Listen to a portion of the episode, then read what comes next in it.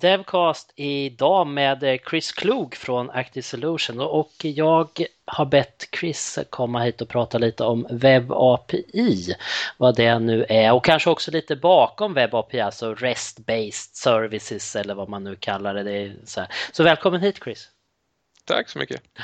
Du, eh, det här med, med publika API, det blir ju bara viktigare och viktigare och viktigare. Jag, jag har varit på en konferens med, med ett, eh, en organisation som heter Nordic API som jag har lite kontakt med och eh, där har jag insett hur viktigt det är med API.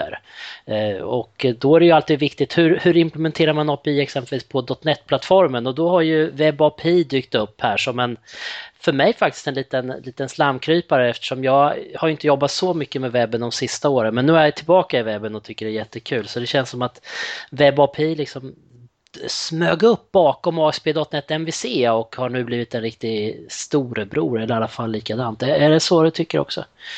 Ja, jag tycker, tycker Web API är ett, ett intressant grepp på att plocka tänket bakom ASP.NET MVC och mycket av de tankarna och det folk har lärt sig därigenom men förflyttade till lite mer rått, lite mer HTTP och lite närmare de andra plattformarna som vi ser på Web API-fronten också. För det är inte bara Web API, det finns ju eh, Nancy FX och liknande som bygger på lite annat tänk än MVC eh, som är lite mer lättviktigt. Och där, ja, Web API kommer väl definitivt upp och eh, konkurrera lite grann där och ta med sig mycket av MVC-tänket, absolut. Men innan det, vi kanske ska, ska göra en liten, liten historisk återblick. Jag är ju troligtvis äldre än dig, det tror jag säkert, men du är inte, du är inte purung heller. Så att, eh, eh, kom du ihåg, är det, jag, jag, jag, var faktiskt med på konferensen brukar jag säga, men när .NET släpptes då var ju en stor bit där, det var ju det som kallades ASMX Web Services. Ja. Eh, och just det här med möjligheten att börja på något sätt anropa andra komponenter över internet var ju väldigt stort där och där börjar det. Hur, eller hur, tycker du historien är med, om vi säger eh, API och sånt? Det, det börjar väl officiellt där på Microsoft-sidan, absolut. Det är ju egentligen ingenting som hindrar en från att ha gjort samma sak på till exempel klassisk ASP fast med lite tweaks. Men det var ju definitivt när ASMX kom upp som folk började diskutera API och började prata web services och, och system till systemkommunikation. Det är inget snack om saken. Ja, innan det var det ju mer där Complus och Korba och de här eh, teknikerna. Yes. Men, men i det sammanhanget kommer ju också då, det, det, vi, vi börjar prata om, om SOAP och VSDL och sånt. Och en, en, en grej med att ASMX var, var så på något sätt lite magiskt var ju ändå dock att det var sop och VSDL så man fick ju liksom ett helt eh, proxyobjekt lokalt som man kunde använda sig av. Ja, det är väl lite grann det som jag tycker på sätt och vis saknas för enkelheten för, för REST eller Web API och HTTP API och det är ju att det är ganska schysst att kunna generera en, en proxyklass och få den upp och man får lätt överblick av vad som kan finnas samtidigt som det lite grann motarbetar idén bakom REST också. Uh, och det går att göra med HTTP idag också. Men, men visst, det var, det var en jättebra början innan vi insåg att det också fanns vissa begränsningar i det.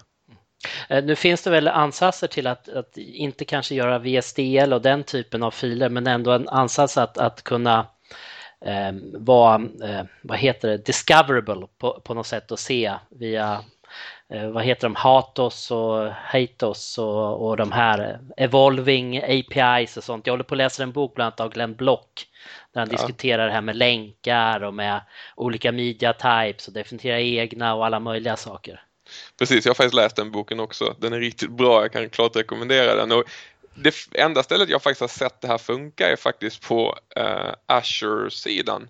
Azures API är vad jag vet ett restbaserat API men man kan faktiskt generera en proxy för det också och jag tror att det bygger på idén bakom att det finns ett, någon form av discoverable dokument bakom. Mm, så det finns lite ansatser till det. Men, ja. eh, sen, sen, nästa steg om vi säger när, eh, dels så, så, eh, nu börjar vi prata om 2000-talet, då kom ju också det här med SOA och så kom då hur man ska kunna jobba ihop med olika businessenheter och hur, hur att man inte ska ha eh, RPC-anrop utan man ska ha liksom på en högre nivå abstraktioner av eh, tjänster och anrop och så. Men, men nästa steg rent tekniskt det vart ju VCF. Ja, en va, va, ja. fantastisk plattform eh, som fortfarande jag tycker är en, en attraktiv plattform idag men den var ju väldigt komplicerad. Ja, det är det som jag, eh, det här måste jag erkänna, villigt erkänna, att det känns som att, att det, det, när VCF kom och, och sen utvecklades så, så det känns lite rörigt här. Det, det, det, kommer lite grann, det, ska man vara helt ärlig så, så är det lite grann samma sak med alla de sakerna som kom tillsammans där, VPF, VSF och VF med Workflow Foundation. De är alla en jättebra idé och alla är fantastiskt konfigurerbara och flexibla och kan göra massor med saker. Men det gör dem också ganska komplexa. Uh, eh, VSF är ju framförallt st stödjer ju i princip hur mycket olika sätt att överföra data till olika transportprotokoll, olika meddelandeformat och liknande. Och för en lekman som inte jobbar med det dagarna ända så blir det väldigt komplicerat. Men VCF från början det var, var egentligen eh, SOP-baserade tjänster, det var det det var uppbyggt för eller? Japp, det var det. Ja. Och det är det ju delvis fortfarande, även om man väljer att gå åt andra håll så är det väldigt mycket RPC-baserad kommunikation i de flesta fall när det kommer till VCF. Och, eh, men, men sen där började det hända någonting med REST och så började det komma liksom påbyggnader på eh, VCF för REST, eller hur? Det var, var det första ansatsen till att, att, eh, att ge en, en relativt enkel programmeringsmodell för, för REST-baserade tjänster? det känns som att det var första steget in och det var kanske naturligt att lägga det på VSF-teamet hos Microsoft eftersom de ändå hade stått för den, den servicetänket och kommunikation, servicekommunikationstänket bakom Microsofts plattform. Uh, men de erkänner ju ganska villigt själva att det var ju en bolt-on eftertänkt lösning som, som innehåller rätt mycket hackiga lösningar för att få det att fungera. Och sen, sen eh, lyssnar man ju mycket på det där och, och, då kom ju då, det var väl den, eh, något år senare eller så som ASP.NET MVC kom och det var ju en för oss som har jobbat med webforms i alla fall, om man vågar erkänna överhuvudtaget att man har jobbat med webforms nu för tiden, så, så var ju det som, eh, det var ju natt och dag helt plötsligt. Eh, för oss. Och sen började folk använda MVC, inte för att leverera HTML utan för att leverera kanske XML till att börja med och sen JSON. Ja, jag måste erkänna, jag, jag har väl jobbat med båda plattformarna. Ska jag vara helt ärlig så har jag jobbat ännu längre bak än så och faktiskt hållit på med klassisk ASP. Ja, jag med faktiskt. Eh, det var lite kul att ha gjort komma från klassisk ASP, se webforms växa och, och bli jäkligt komplext om man ska vara helt ärlig. Och sen hur Microsoft skalade tillbaka och levererade MVC som var någon hybrid mellan de två plattformarna. Väldigt, väldigt mycket enklare än webforms men inte riktigt lika, lika rått som eh, klassisk ASP. Uh, och sen är det som du säger, jag har också varit där, jag har också använt MVC till att leverera andra typer av format. Även om det faktiskt inte är det det är tänkt för. Så varför jag går den här vägen är för att jag uppfattar som att WebAPI eh, som sagt har tagit väldigt mycket egentligen, eh, egentligen en, en, en variant, en, en branschning av, av ASP.NET MVC. Eh, vad, vad, vad var då, varför gjorde man WebAPI? Varför varför, gjorde man, varför fortsatte man inte med VCF exempelvis? VCF tror jag är, hur mycket jag än tycker att VCF har en, en fantastiskt bra plats i den den plattformen eller den stacken som Microsoft erbjuder så känns det som att den var inte byggd för REST och, och HTTP API. Eh, den riktar sig mot en annan typ av utvecklare än de som i dagsläget använder MVC och Web API. Du ser oftare VCF-människor sitta och jobba med rika klienter, sitta med annan typ av kommunikation medan det som behöver erbjudas från, från web, av Web API används snarare av, av webbapp-utvecklare som är vana vid MVC-tänket liknande så det känns ganska naturligt att flytta det i min värld till eh, AspNet-teamet plus att de har lite annan release cycle på sina prylar som gör det lite snabbare för dem att hänga med. Om vi nu ska koncentrera oss lite mer på WebAPI som vi skulle prata om idag. Vad, vad är historien bakom den? Vad, liksom, hur, hur, hur versioner och var ligger vi idag och så vidare? Vad... Uh, jag tror versionen nu är 2.2 eller någonting. Um, det händer in, inte jättemycket mellan versionerna men det händer trots allt lite små saker här och där. Jag, åkte på det själv häromdagen när jag körde presentationen och försökte köra en demo som visade sig att jag var förberedd för att köra en version som då inte var den som är default installerad när man startar en ny AspNet-sajt i, i, Visual Studio. Så man upplever även som liksom en relativt basic saker är olika mellan versionerna. Så det är, det är en väldigt snabb cykel på, på nya prylar och nya features. Så teamet bakom är väldigt duktiga på att lyssna på allmänheten och de som använder det, vad som saknas, vilka feature vi behöver och vad det är vi har suttit och byggt själva för att komma runt det som saknas. Varför jag frågar också det är för att eh, många av böckerna för WebAPI eh, jobbar med någon eh, version 1. någonting.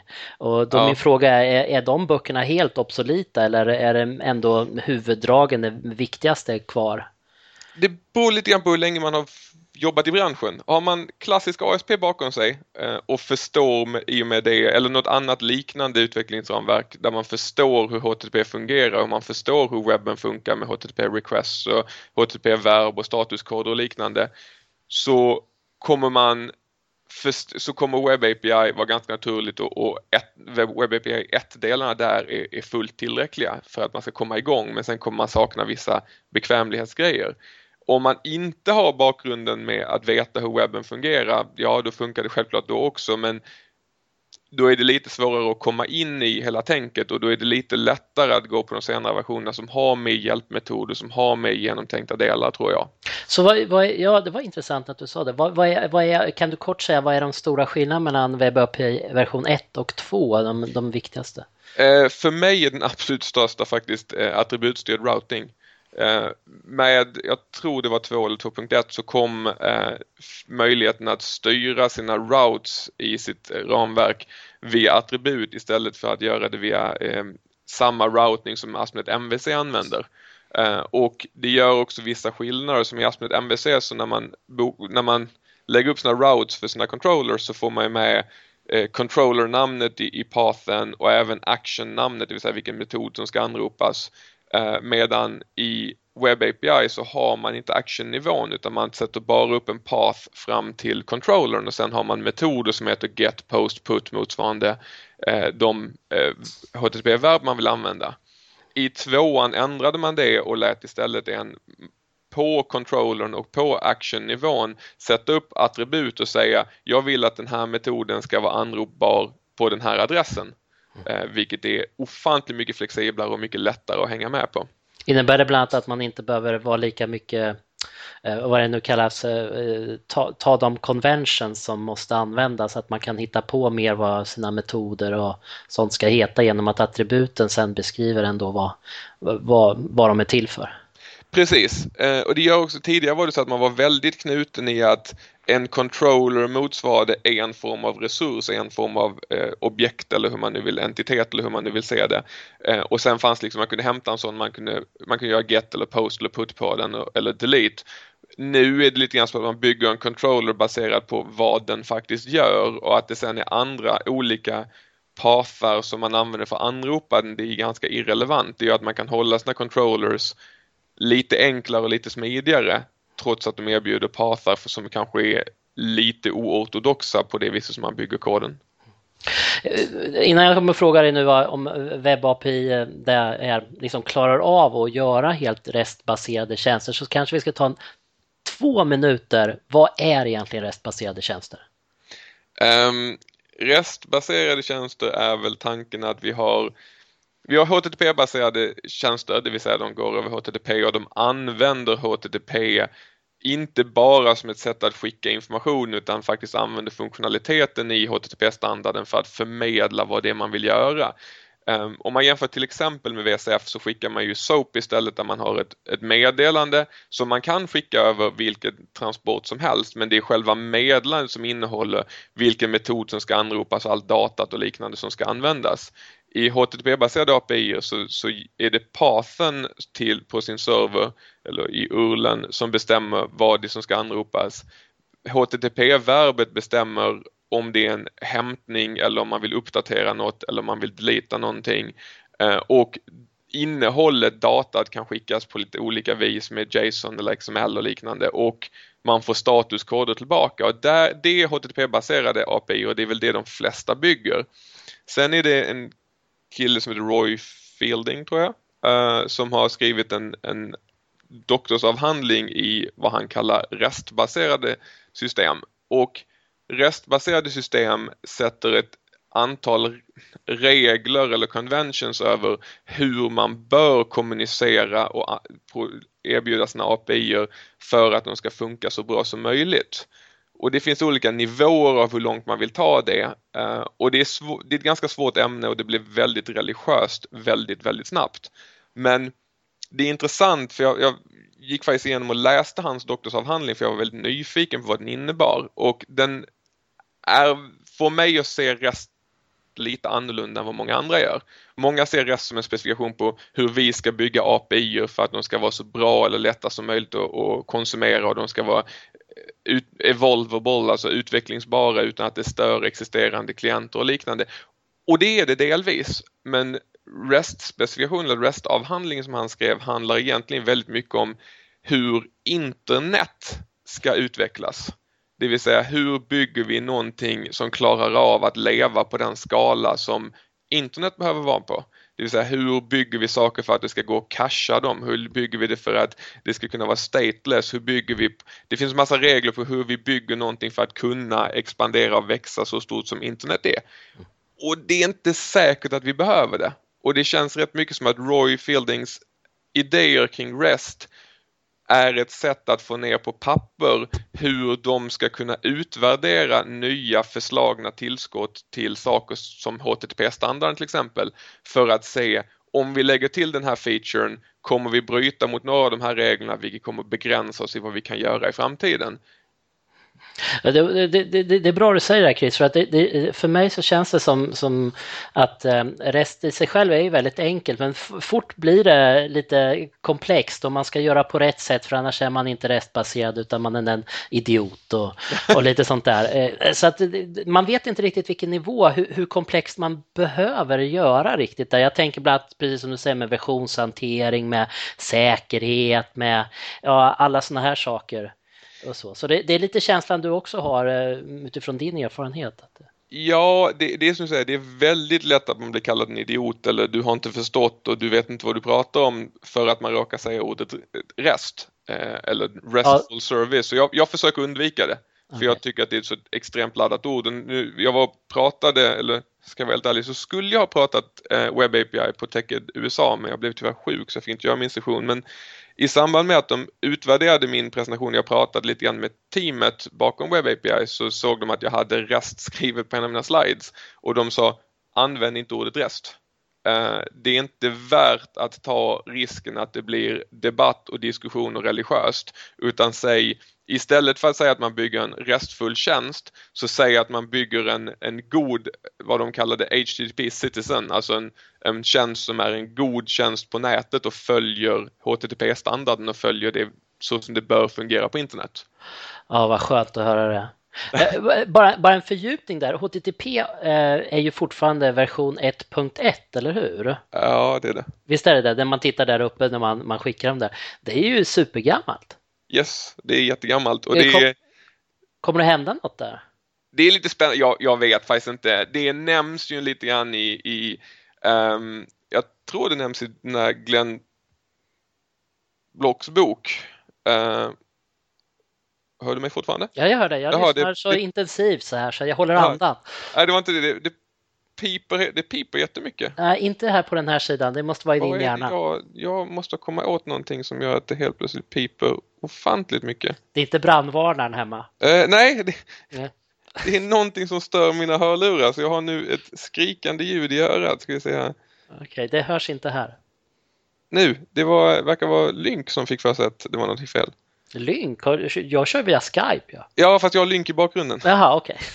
Uh, eh, Okej, okay, sorry för det avbrottet. Uh, jo, HTTP, eh, jag tror Glenn Block i hans bok som du också sitter och läser pratar vad jag vet lite grann om HTTP 2 i den. Och jag har sett lite grann om, om diskussion på nätet också om att idén om att kanske gå och uppdatera HTTP 1.1 till 2.0 med lite nya features och lite saker som skulle kunna underlätta på webben det man ska komma ihåg bara är att det är ett ofantligt svårt arbete för att alla servrar i hela världen idag som serverar HTTP-baserad information, det vill säga i princip alla servrar som finns på internet, kan 1.1.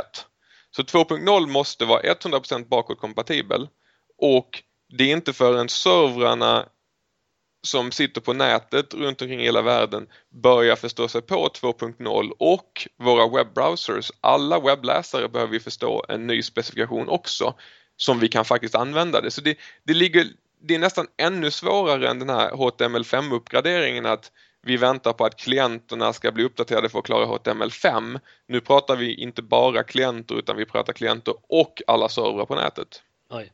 Ja, jag, jag, tar inte, jag tar inte an med det. Det får någon annan göra. Men, men nu har vi pratat lite om det. Tycker du då att, att eh, WebAPI som är en av, eh, av .NET-implementationen av, av vad heter det, HTTP, Good Citizens-tjänster, ja. eh, funkar den bra? Tycker du att den är bra? Jag tycker den funkar klockrent. Um, det, är, det är vissa saker som om man försöker vara fullständigt följa REST-standarderna så är det ju det är väldigt mycket som alltså, ramverket inte kan göra för en. Eh, och det, det, är ganska uppenbart och det, det, blir ganska snabbt att man inser att man, man behöver vara ganska lite förstående i hur webben funkar och vilka statuskoder som ska användas men allt det exponeras väl av Web API.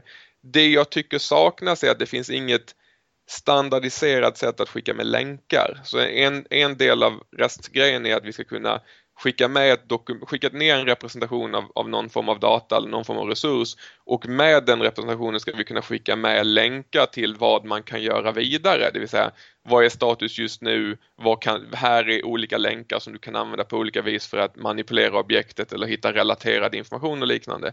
Det finns inte i Web API idag utan det är någonting man måste bygga själv vid sidan om. Eh, men det, det, det, det går att göra, det är inte supersvårt så att säga. Det är absolut inte jättesvårt mm. alls och det är inget måste. Det är, det är nästan det sista steget i att vara REST compliant känns det som uh, och därför så är det, det går definitivt att ta sig runt det.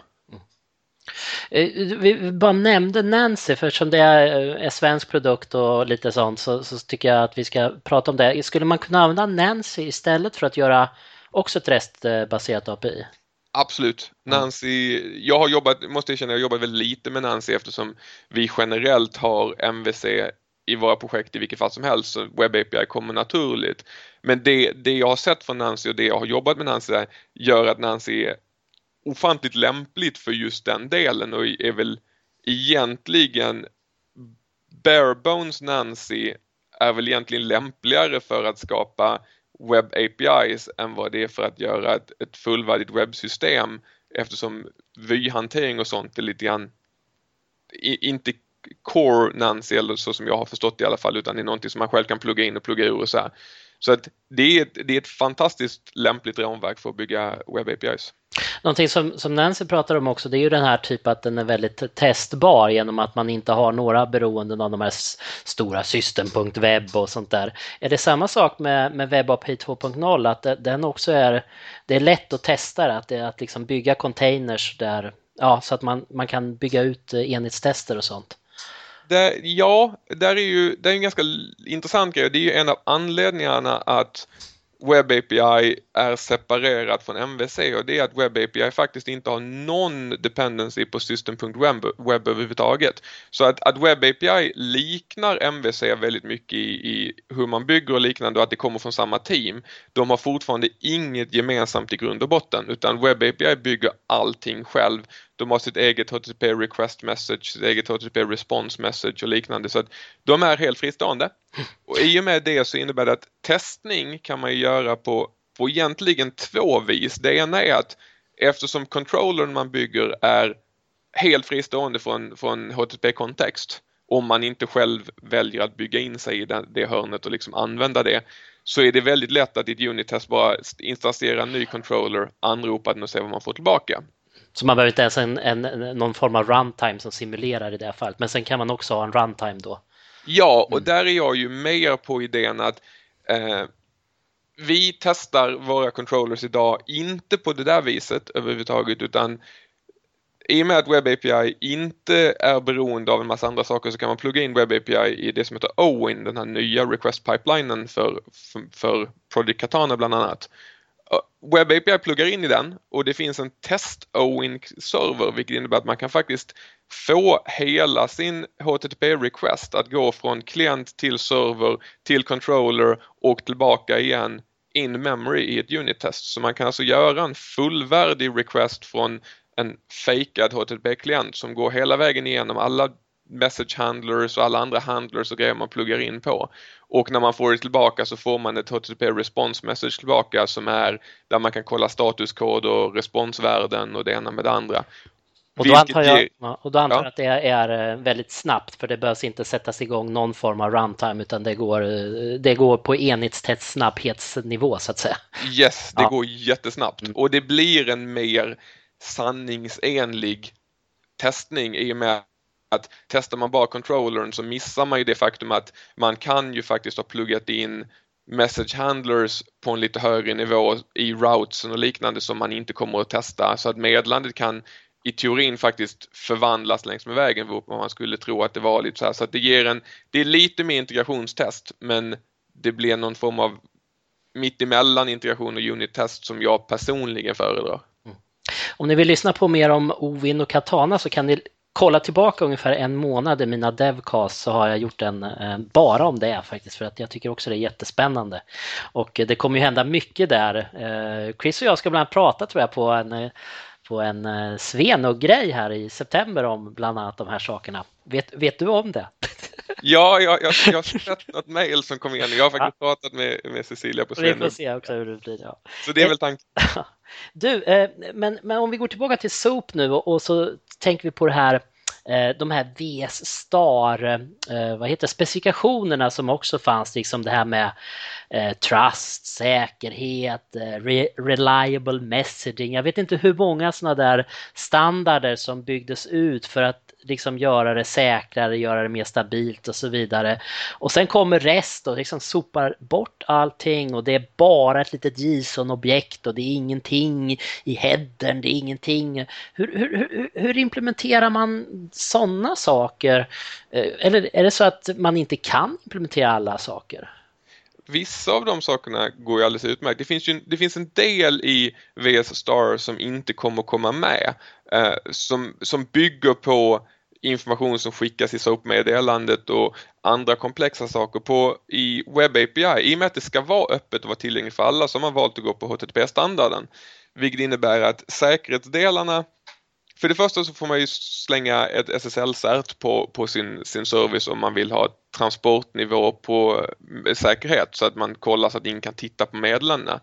Meddelandesäkerhet går att implementera men det är någonting man måste bygga själv och kryptera meddelande och grejer. Och det, det går men det är inte helt lämpligt och leder till vissa problem i vissa fall. Så att i de flesta fall så nöjer man sig med Transport Level Security med att man har ett SSL satt på och man använder HTTPS istället. Och sen inloggning, autentisering och auktorisering eh, sköter man sen då separat via någonting annat. Och där har ju OAuth till exempel blivit väldigt, väldigt populärt och alla de typerna av webbaserade autentiseringsmodeller som Microsoft är med och stödjer pluggar in i OWIN från och med, eller ja, sen ett litet tag tillbaka istället för att plugga in dem i, i AspNet Web Pipelinen vilket innebär att alla saker som vi kan göra säkerhetsmässigt på MVC-sidan mer eller mindre med OAuth och eh, federerad AD-autentisering och liknande funkar precis lika väl i ett webb API. Och det, det, det, just det, säkerheten, det är svårast. Alltså, om vi, om vi bara kunde ta ett litet exempel om, om, om jag, jag, jag helt enkelt vill, vill anropa ett webb-API på en, på en server och jag vill använda mig av, vad ska vi säga, Twitter. Oh. Hur, hur, hur funkar det? Det, det? viktigaste är väl att veta först vilken klient man har, antar jag. Om vi säger att vi är en, ja vad ska vi ta? Ska vi ta det enklaste? Det är väl en webbklient? Där man ja, använder JavaScript för att i bakgrunden göra... Webbklienten är ju, det, det är ju för det första det ganska naturliga valet i många fall mm. eh, och också det väldigt mycket lättaste valet när det kommer till autentisering för om du väljer att ha en webbklient och köra Twitter så är det ganska enkelt. Du kommer till webbsidan, webbsidan säger att du inte är inloggad. Du blir redirectad till en förbestämd URL hos Twitter eh, med lite information om vilken vilken applikation det är man kommer ifrån och liknande. Användaren loggar in på Twitter, får upp en varning och säger, en konfirmationsruta som säger vill du låta den här appen eh, se dina, din basic information, vem du är och så vidare. Jag trycker ja. Då kommer Twitter att generera en liten, rent tekniskt är det en vanlig HTML-sida med ett formulär i som sen postas med JavaScript tillbaka till ursprungsservern med lite information. Uh, och den blobben med information, alternativet antingen är det en postningsformulär eller så kan det vara i URLen i querystring-parametern.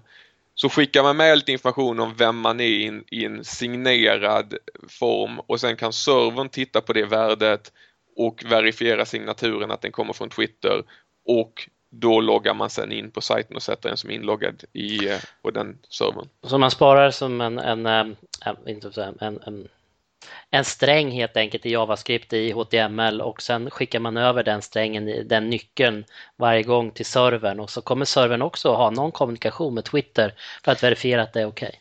Nej, det är bara första gången. Så det är, man går till Twitter, man kommer tillbaka från Twitter och i samma ögonblick som man har kommit tillbaka från, från Twitter så bruk, loggar man i de flesta fall in på servern. Så servern säger jag okay, litar på dig. Man, man gör så, en roundtrip där på något sätt till servern så man, man sparar inte bara det i, i webbklienten. Så alltså, Nej, utan det, mm. utan det sätts oftast mm. en, en, signerad cookie av något mm. slag som sedan används för in, inloggning till den lokala servern hela tiden. Så är det sen cookien som följer med när jag gör mitt uh, JavaScripts uh, webb API-anrop som, som där är, är det där identiteten ligger då? Precis. Mm, okay. Då tror jag att jag förstår det faktiskt. Men, men jag, jag, fick faktiskt lite frågor här för bara ett par veckor sedan att när man använde ASP.NET MVC för att göra själva webbsidan och så vill man ha lite JavaScript-anrop och då använder man webb API och så var det problem med autentisering för att det var inte samma och, och sådana här saker. Så det, det, är, det är lite komplext för många. Ja, och det, det, det blir ju det blir framförallt konstigt eftersom Web API är fristående från MVC även om man kan ha dem till att lira tillsammans.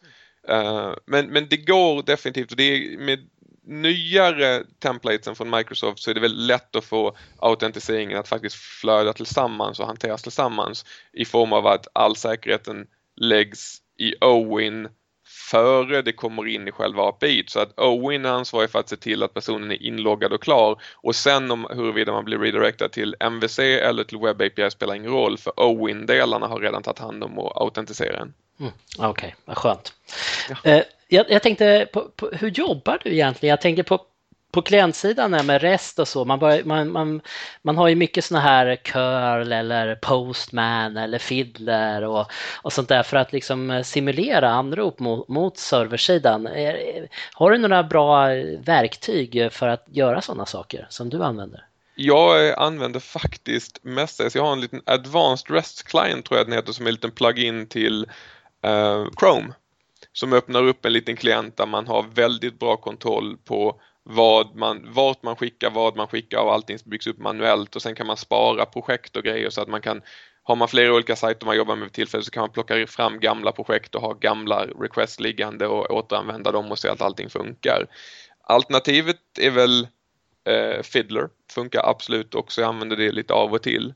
Eh, det som är synd, och det här är, är, om man är riktigt old school Web API så vet man att Web API faktiskt initialt kom ut genom VSF-teamet och då hette det VSF Web API. Och eh, på den tiden så kunde man använda Web API precis som man gör idag men man kunde lägga till en liten parameter på slutet, eller slash test tror jag man skrev i, i pathen. Så fick man en liten klient som de hade byggt som dynamiskt byggde upp en HTML JavaScript-klient där den räknade ut alla, alla eh, routes som fanns i ens API, räknade ut alla parametrar som behövdes till de olika routesen så man fick intelligence när man försökte skriva sin JSON som skulle postas till servern och grejer. Den var jättebra den klienten men den är tyvärr borta så att jag är, använder i princip bara min Chrome-plugin för att testa de här sakerna. Eh, Postman är ju också en Chrome-plugin så att säga. Ja. Eh, bara en, en, liten eh, parentes där, i nya .NET-versionen av Mobile Services så finns ju den här testklienten tillbaka, har du sett det? Ja, jag har sett lite grann. Ja, och då får man upp en sida precis som du säger, man ser alla API-anrop och man kan också testa dem direkt. Så, det, det, så den finns inte i, kvar i WebAPI. Jag, eller har jag inte läst någonstans att man kan liksom ladda ner någon NuGet-paket och få en sån det finns, en, precis, det finns ett NuGet-paket som pluggar in motsvarande funktion. Uh, men då eftersom den pluggar in och kräver, jag tror en eller två kodrader i min kod och blir en liten extra modul vid sidan om så blir det oftast att jag bara kör eh, Chrome plugin så att jag inte lägger in saker i min kod som jag faktiskt inte behöver när jag lägger den i produktion. Ja, och det känns ju också lite som läskigt ändå att det, det är ändå någonting som, som liksom dokumenterar ditt API om du inte vill ha, om du inte vill att den dokumentationen ska liksom av någon anledning komma ut i produktion också så kanske det känns skönare att inte ha det med överhuvudtaget. Ja, precis. Ja. Du, eh, om vi skulle avsluta här lite med, med, eftersom du har mycket erfarenhet av att göra rest och sånt. Om, eh, vad, vad, har du några sådana här fallgropar du skulle kunna tala om för oss att undvika om man använder rest och kanske speciellt i, i om man använder WebAPI som, som eh, teknologi att implementera rest? Jag har, rest som sådant har jag inga så här jätterakt upp och ner. Däremot har jag några specifika, eller framförallt en specifik när man använder Web API och det är Microsoft älskar att visa upp Web API i form av att de visar hur man från sin controller kan returnera i princip ett, ett objekt och sen så kommer Web API automatiskt returnera en, en HTTP 200 statuskod och eh, serialisera objektet åt en on the fly. Och det funkar jättebra när man står och demar och testar lite snabbt och enkelt. Väldigt snabbt inser man dock att eller ett, ett, ett par saker. För det första, returnera aldrig domänobjekt. Ett, ett vanlig grej är att folk försöker att de till exempel lägger en eh, Entity Framework under, bygger ett litet repository, låter repositoriet returnera ett Entity Framework domänobjekt och sen så försöker man returnera det direkt ut ur Web API-controllern. Det funkar inte för att Web, eh, Entity Framework är, kör det mesta lazy loaded och när man kommer till punkten där ditt objekt ska serialiseras så är det ganska sannolikt att din connection till databasen är stängd vilket gör att serialiseringen kommer fallera för att lazy load inte funkar. Jag skulle aldrig göra det av andra skäl. Jag tycker inte domänobjekten ska vara exponerade externt på det sättet. Vi är helt överens, mm. vilket tar mig till nästa punkt och det är att då, nästa steg är att folk brukar då generera det data transfer-objekt eller DTO-objekt som är små enkla objekt med en massa properties som bara är till för att serialiseras över, över wiren och då har man lite mer kontroll över vad som serialiseras. Och det funkar hyfsat. Eh, men problemet med att ha den lösningen är att om det går fel, om någonting händer, så har man om man kastar någon form av exception in i, i en Web API controller förutom, jag tror den heter HTTP Response Exception, så kommer servern returnera HTTP 500 Internal Server Error till klienten. Vilket ju faktiskt kan vara fel. I vissa fall vill man returnera en 404 för jag hittade inte entiteten du försökte jobba med eller något annat mer lämpligt fel eller ett unauthorized exception. Jag tycker inte att man ska hålla på och kasta custom, eller speciella exceptions för att få upp det och det är det enda sättet man kan skicka andra statuskoder till klienten om man returnerar objekt. Om man däremot returnerar HTTP response message eller eh, senaste versionen stödjer något som heter I action result tror jag. Och eh, I HTTP action result tror jag det. De objekten stödjer möjligheten att returnera ett objekt även om någonting har gått fel fast med en statuskod och ett meddelande. Vilket gör att skickar man in ett felaktigt ID så behöver man inte kasta ett exception eh, för att få fram en, antingen en 500 eller 404 utan man kan helt enkelt bara säga fel ID, ja men då returnerar jag ett HTTP response message med statuskoden 404 vilket gör att jag lever närmare HTTP-standarden, jag lever närmare att vara en god medborgare på internet genom att använda statuskoder och liknande, vilket är svårt och knöligt om man returnerar objekt. Så, så eh, jag tror att jag förstår dig nu. Eh, du, du menar att du, du tar ditt domänobjekt och så konverterar du till något, något mer generellt objekt som hette I Ja, det finns, det finns två objekt man kan, eller man kan returnera tre saker från en eh, action i en, eller en Web API controller. Man kan antingen returnera ett objekt eller så kan man returnera HTTP response message som är en inbyggd klass som motsvarar ett, ett returmeddelande till klienten som, som Web API internt kommer att använda vid alla situationer. Och sen finns det ett interface som heter IHTTP Action Result tror jag det så vars uppgift är att ge någon ett HTTP response message i slutändan ändå. Så att målet för mig skulle vara att returnera aldrig faktiska DTO eller domänobjekt från dina actions utan returnera alltid till HTTP response message eller IHTTP action result för de ger dig mer kontroll. Mm. Ja, det, det, när du säger det så så tycker, håller jag helt med dig faktiskt för att eh, eh det är ju alltid det där med hur eh, det jag håller det, det, det är väl som man ska säga så här ärligt talat just det här med att, att använda de här HTTP respons det är ju någonting som många av oss som är lite gamla i gården inte har lärt oss att använda. Vi vet ju inte ens vilka som finns. Nej, absolut. och sånt. Så att eh, där är vi då inte så vana att, att returnera rätt. Vi kan kanske, vi vet 404, vi vet 500, vi vet 200 och 302 kanske. Det är, ja.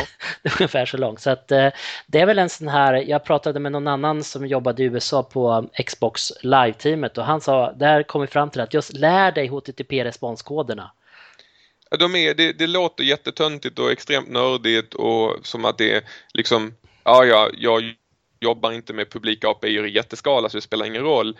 Det spelar faktiskt roll för en stor del av ett webb API är att den koden som kommer tillbaka är minst lika intressant egentligen som den data som kommer tillbaka. För koden identifierar egentligen vad som har hänt med din, din request. Eh, var det de tre sakerna som du kände att där, där är de största fallgroparna? Ja, jag tycker det. Sen har jag ju en annan sak och det är att jag även när man skickar tillbaka ett HTTP response message objekt så brukar man serialisera ett objekt, det vill säga man sitter och bygger sådana DTO-objekt jätteofta. Uh, och liksom bara ett, ett, en klass med publika properties med getters och setters bara för att generera den datan som skickas tillbaka. Det går att returnera dynamic objekt från C-sharp eller från .NET också, helt enkelt bara skriva new curly brace eh, och så skapa properties. Och det funkar alldeles utmärkt och då slipper man skapa en mängd extra klasser bara för att skapa serialiseringsbara objekt. Nackdelen med att använda dynamic objekt är att man kan det funkar inte att serialisera ett XML. Det funkar att be om att få ett JSON-objekt från ett sånt webb API men försöker man be om ett XML-format av ett dynamiskt objekt så kastar den exception för det går inte att serialisera. Men använder man bara JSON så är det ganska smutt att faktiskt bygga upp sina objekt bara genom att använda en, returnera en new dynamic inne i sin action för det innebär att man slipper extra klasserna plus att det är väldigt lätt att gå in och ändra och snabbt byta om eh, vilka properties som finns och behövs det något lite mer vid något tillfälle så är det lätt att lägga till en property och det är lätt att modifiera objekten utan att behöva ändra en massa klasser. Eller så kan man använda sig av automapper. Det kan man också göra. Uh, en liten grej bara är att om man då är, är C-sharp-människa så är man väldigt van vid att ens properties har eh, eh Pascal casing, det vill säga en stor första bokstav och sen en stor bokstav på varje nytt ord.